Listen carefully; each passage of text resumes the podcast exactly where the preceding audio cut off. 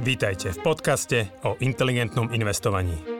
Moje meno je Juraj Hrbatý a spolu s Radom Kasíkom a ďalšími kolegami rozoberáme témy, ktoré sú pre nás vášňou.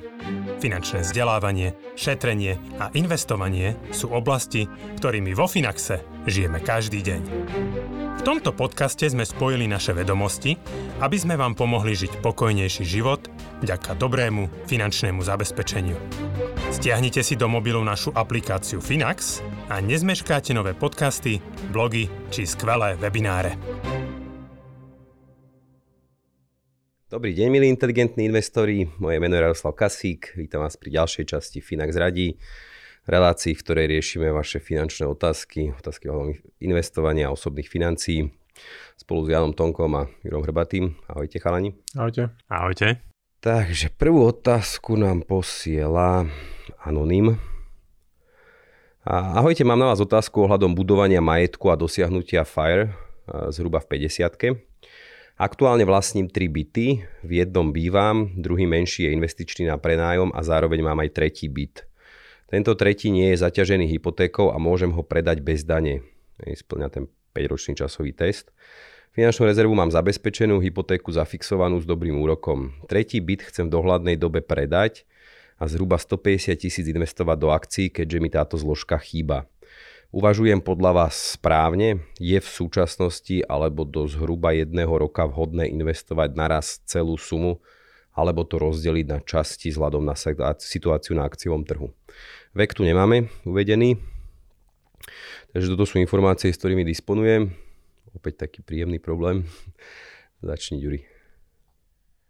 A, veľmi dobrá a validná otázka. Včera som sa bol prejsť okolo jezera s klientami, ktorí mali ako keby podobnú otázku, riešili práve to, že áno, že majú nejaké investičné byty a teraz sa pýtali, že, že v akom pomere, alebo že, že či je to zdravé a tak ďalej.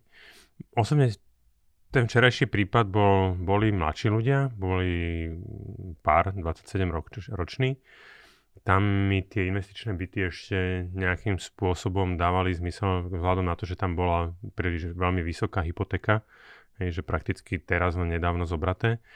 Kdežto pri bytoch za cash mi už e, nejakým spôsobom tá investícia, alebo ako investičný byt mi to nedáva úplne zmysel. Už e, pri relatívne vysokej pake, e, niekedy ako keby, že ten ten, tá, tá návratnosť hej, voči tomu efortu, ktorý tam, alebo ten, ten vynaloženému úsiliu, ktorý tam je, je ako keby na hrane v porovnaní s nejakými možno akciovými trhami. Takže ako keby mm, vzhľadom na to, že pán alebo pani, keďže je to anonym, uh, chce dosiahnuť FIRE relatívne skoro, mám pocit, že už není ako keby, že z toho, ako keby, že, že úplne, že patrí medzi tú najmladšiu generáciu, mám pocit, že je taký nejaký možno 35-40 ník, alebo niekde možno v tom, v tom veku, ťažko ako keby hádať. A ja si osobne myslím, že predaj tej nehnuteľnosti v tomto, v tomto prípade je dobrá vec, aj vzhľadom na to, že je príliš veľmi koncentrovaný práve uh, v tých nehnuteľnostiach. To znamená, že tá diverzifikácia do, iných typ, uh, do iného typu pasívneho príjmu je dôležitá. A aj ja osobne ako sa prikláňam k tomu, že časom ako ľudia starnú, mali by tie pasívne príjmy z nehnuteľnosti ako keby viacej zamieňať za pasívny príjem z akcií, pretože to je ten taký ten pravý pasívny príjem. Hej, že keď sa na to pozrieme um, aj z toho, čo odporúčajú najväčší americkí fireblogery, um, tak áno, ako keby, že ten príjem z tých indexových fondov z etf je, by mal byť uh, v tom FIRE aj podľa nich tá, tá hlavná zložka, pretože to je ten príjem, ktorý naozaj, o ktorý sa nemusíš starať. Hej? To znamená, že z môjho pohľadu by som to teda ja osobne predal, investoval. Či investovať celú čas, akože dneska natáčame to 1.6. Ja osobne, akože je to cena, za ktorú by som to bral uh, hneď okamžite ťažko Čiže povedať. celú sumu odporúčaš? Ja by som, akože, ja v mojom prípade, ja by som odporúčal, dneska by som odporúčal celú sumu, napriek tomu, že minulý týždeň to napríklad spravilo aj 5% vyššie. Aj napriek ale... tomu, že tie trhy treba ešte môžu klesnúť. Aj napriek tomu, že tie trhy môžu klesnúť, pretože stále sú dosť vyklesané. Vieš, že ja to beriem, že um, mám zľavu 15% stále, hej, A akože tá zľava je pre mňa perfektná. A z dlhodobého pohľadu to je akože úžasná zľava. Hej? Že keď sa na to pozrieš, a teraz áno, možno ako keby uh, môže to ešte niečo ísť dole, rovnako to môže ísť aj smerom hore. Hej? A ako za mňa mám 15% zľavu, ja ju berem, takže ja osobne by som asi už v tomto momente nejako ne, nešpekuloval, ale ako hovorím, že je, jednu vec by som chcel povedať, že je dôležité, aby ľudia boli komfortní s tým, čo robia. To znamená, že ak pán alebo pani by bola komfortnejšia s tým, že si tú investíciu rozloží, nech je to tak. Hej, ako mm, dôležité, je, dôležité je, aby tie peniaze začali čo najskôr alebo v nejakom časovom horizonte pracovať, lebo teraz pracujú pre ňu len, alebo pre neho len veľmi málo, kvôli tomu, že ten, ten byt je za celú sumu, takže aby som to asi takto poňal. Keď Janči nepíše tu nič o tom, že či má, má hypotéku, ak sa nemýlim. A na ten tretí byt nie. Ale že či tie ostatné. Ja celkom zaujímavý tvoj názor, že v tomto prípade aj vzhľadom možno na trošku zmenu tej situácie, vyššie úrokové sadzby, hm, ťažko povedať aj, že aký je výhľad toho trhu nehnuteľností, ale každopádne sú na maximách ceny nehnuteľností. Sú. Mali pomerne silný rast ešte aj v prvom kvartáli tohto roka. A akcie sú v nejakej zlave, ako Ďuri hovoril Čiže je tá možnosť, pokiaľ by mu treba s príjem dovoloval, dovoloval brať hypotéku, čo by si ty odporúčal?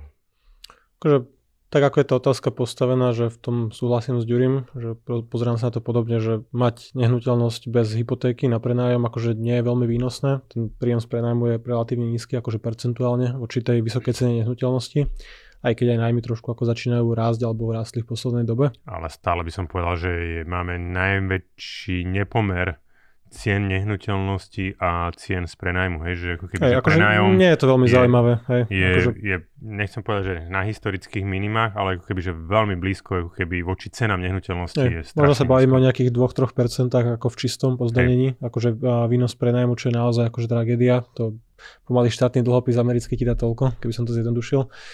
Uh, akože tá invest, akože nehnuteľnosť bez páky nie. A pokiaľ by to umožňovala pri, akože príjmová situácia, tak samozrejme je možné ísť aj tou inou cestou, že nepredať ten byt tretí, zobrať si voči nemu hypotéku povedzme 80% a tie peniaze investovať do akcií. Čiže zostali by tri byty a zároveň by vzniklo aj veľmi pekné akože finančné portfólio. A pokiaľ to tie limity MBSky neumožňujú to celkové zadlženie alebo pomer splátky príjmov a podobne, a ja by som sa reálne tiež vybral v mojej situácii a to cestou predaja toho tretieho bytu. Čiže mať jeden vlastný, jeden investičný s nejakou hypotékou, predpokladám, že tam je ten úver na maximách, alebo teda tá cel, celková úverová, úverová angažovanosť. A tretí byt by som zvažoval, alebo teda by som dával do predaja. A hlavne, ako aj ty hovoríš, že tým, že v posledných rokoch tie nehnuteľnosti rastli extrémne rýchlo, je, je celkom racionálne predpokladať, že v ďalších rokoch to už nebude tak rýchlo rád, že zdvojnásobili sa ceny nehnuteľnosti za posledných 5-6 rokov, a zároveň v posledných mesiacoch sa zdvojnásobila cena peňazí, akože hypotéky, úvery. Čiže ono to už um, ani nie je také dostupné. Pravdepodobne ten rast cien, akože nehovorím, že predpokladám pokles, ale asi to nebude rast tak rýchlo, že všetko poukazuje na to, že už e, nie je taký veľký priestor na to, aby sa znovu zdvojnásobili alebo rastli dvojciferne.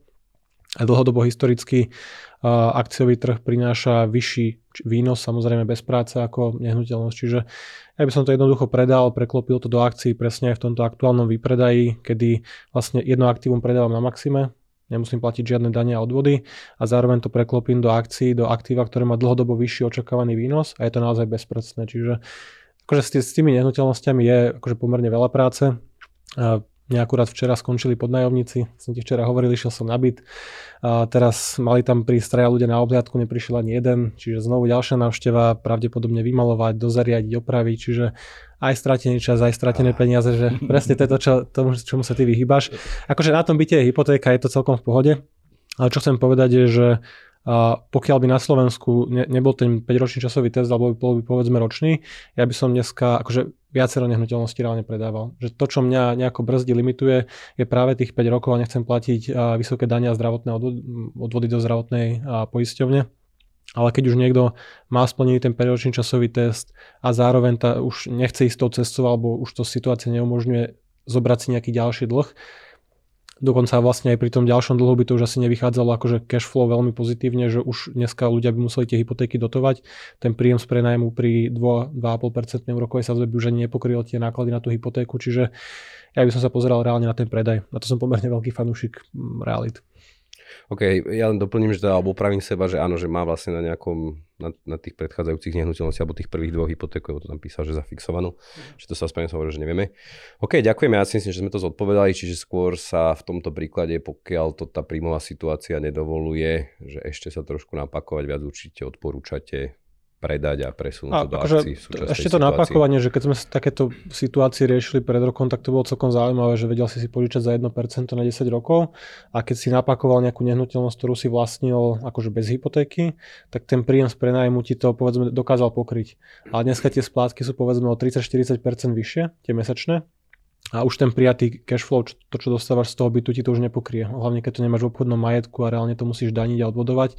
Čiže už aj teraz sa povedzme viacero ľuďom oplatí akože prikloniť k tomu predaju, alebo už to nie je také zaujímavé, že automaticky na všetko zavesí dlh a bude to v pohode. Už reálne ti to bude ujedať z rozpočtu možno pár desiatok alebo stoviek eur podľa typu nehnuteľnosti, lokality a ceny. Hm. Díky. A ďalšiu otázku nám poslal Michal, 32 rokov z Bratislavy.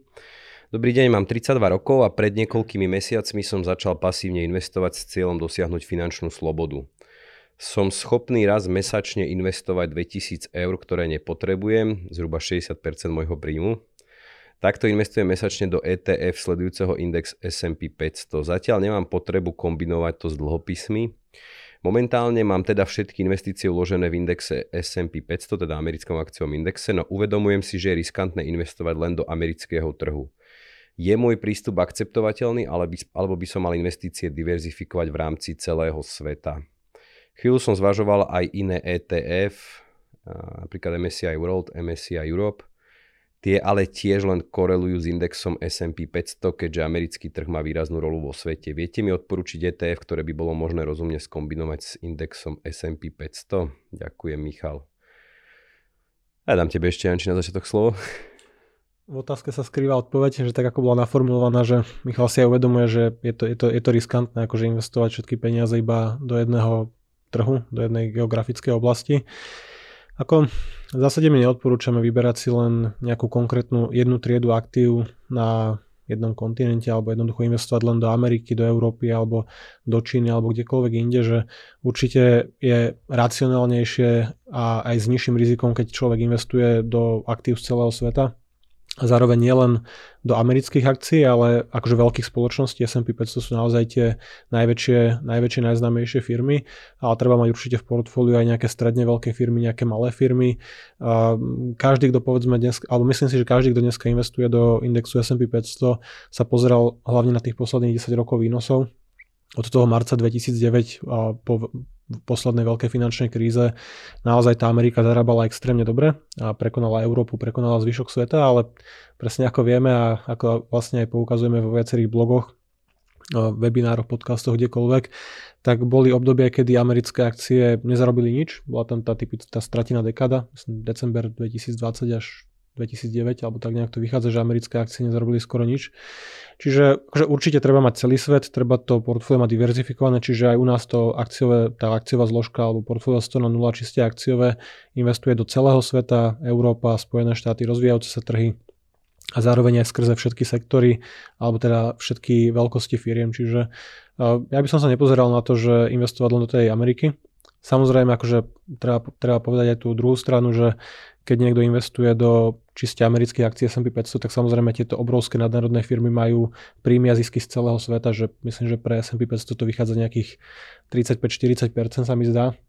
Lebo samozrejme aj my používame výrobky Microsoftu, Google, Facebooku, a kupujeme si iPhony, čiže ono, je tam aj nejaká diverzifikácia, že nedá sa povedať, že to je zavesené len na americkej ekonomike, a tým pádom preto aj vlastne vidieť tú koreláciu, že samozrejme Amerika ako najväčší, najväčší akciový trh vysoko koreluje s tým zvyškom sveta. Keď rastú akcie všeobecne, tak rastie aj Amerika, keď klesajú, klesajú aj americké, ale nie je to vždy a hlavne na dlhom horizonte keď je cieľom dosiahnuť nejakú finančnú nezávislosť alebo vybudovať ten majetok, bavíme sa o možno 10-20 rokoch investovania, povedzme za nejakých 12-15 rokov dosiahne finančnú nezávislosť a potom ďalších 30, 40, 50 rokov bude čerpať ten majetok, či bude naozaj rentier, tak všetko to staviť na jednu kartu, na povedzme 5, 6, 7, 8 dekád, 7, a to, to, to, to mi nepríde akože dobré, dobrý plán.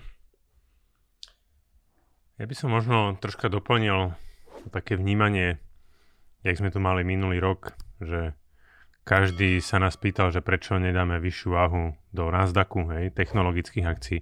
Pýtali sa nás ľudia, že prečo nejdeme do krypta. Hej, už sa nás to nikto nepýta. Hej, že za posledné dva mesiace, alebo tri, možno sme nedostali jednu otázku tohto typu. Hej. A ľudia majú tendenciu ako keby zabúdať, hej, alebo nepozerať sa ako keby na tú dlhodobú, dlhodobú výkonnosť, ale majú tendenciu pozerať sa ako keby, že chuť rýchlo zbohatnúť a pozerať sa na to, čo najviac teraz išlo, ale bohužiaľ dlhodobo to tak nefunguje, hej, že ľudia, ktorí investujú do tých výťazov, častokrát ako nebudú výťazmi, hej, že výťazmi sú tí, ktorí bohužiaľ tá diverzifikácia funguje. Hej. A ešte jeden, jednu vec by som spomenul, že to ľudia podľa mňa si nie vždy, ale často uvedomujú, hej, že kým dlhodobá výkonnosť napríklad SM, indexu S&P 500 storočná, bavíme sa, je niekde na úrovni 10,2%, tak dlhodobá výkonnosť malých a stredne veľkých amerických firiem je zhruba od 2 až 2,5% vyššia. Hej. Čiže bavíme sa niekde výnos niekde 12 až 13% je ako keby tá storočná výkonnosť. Hej. To znamená, že áno, tie menšie firmy sú rizikovejšie, ale vďaka tomu majú aj dlhodobo vyšší výnos. To, že nemali ten vyšší výnos, nedosahovali možno poslednej dekade, že dosahovali tie americké veľké firmy. Keď sa pozrieme na tú storočnú históriu, tak je pravda, akože tie malé firmy sú ako keby vzhľadom na svoj výnos častokrát nižšie ohodnotené, pretože je tam väčšie riziko? A preto ako mi častokrát dosahujú aj dlhodobo vyšší výnos. A preto majú významné miesto v našich portfóliách. Že proste zarobiť na dlhom horizonte o 2-3% viac, hej? Že to, je, to je veľká vec, hej? že to není len tak, ale ako preto my investujeme takto, že nie len regionálne, ale ako tá diverzifikácia je na úrovni veľkých a malých firiem, je z môjho pohľadu dôležitá, takže ja by som toto vôbec nepodceňoval. A, a áno, uvedomujem si to, že keď niekto to chce kupovať takto sám cez nejakého brokera, ako uh, Michal, prepáč, Michal sa volá, ako to Michal robí, nie je to jednoduchá vec a je to naozaj iba pre ľudí, ktorí sa tomu chcú venovať. A je dosť možné, že akože áno, za posledné roky Michal pravdepodobne na tom zarobil, ale je dosť možné, že dlhodobo to proste nebude mať pre ňoho taký efekt, ako keby si dal ešte tú nadpracu hej, a kupoval si v rámci toho svojho brokera ešte ďalších 5 etf tak ako to máme my. Hej, a prípadne ich ešte nejakým spôsobom rebalansoval z času na čas na základe nejakých vopred jemu, jeho stanovených kritérií. Hej, akože možno len dodám, že dneska už našťastie tá doba sa dosť zmenila, že je pre investorov veľmi priaznivá a akože Michal investuje veľkú čiastku mesačne, ale dneska je už veľmi lacné investovať široko, diverzifikovanie, že v minulosti, keď tie poplatky za obchody boli naozaj vysoké, možno 1-2% akože z objemu obchodu a potom nejaké vysoké správcovské poplatky a podobne, tak by som možno pochopil tú tendenciu nakupovať jeden nejaký fond, ktorý by viac menej mohol kopírovať svet, že či už je to MSCI World alebo nejaké S&P 500.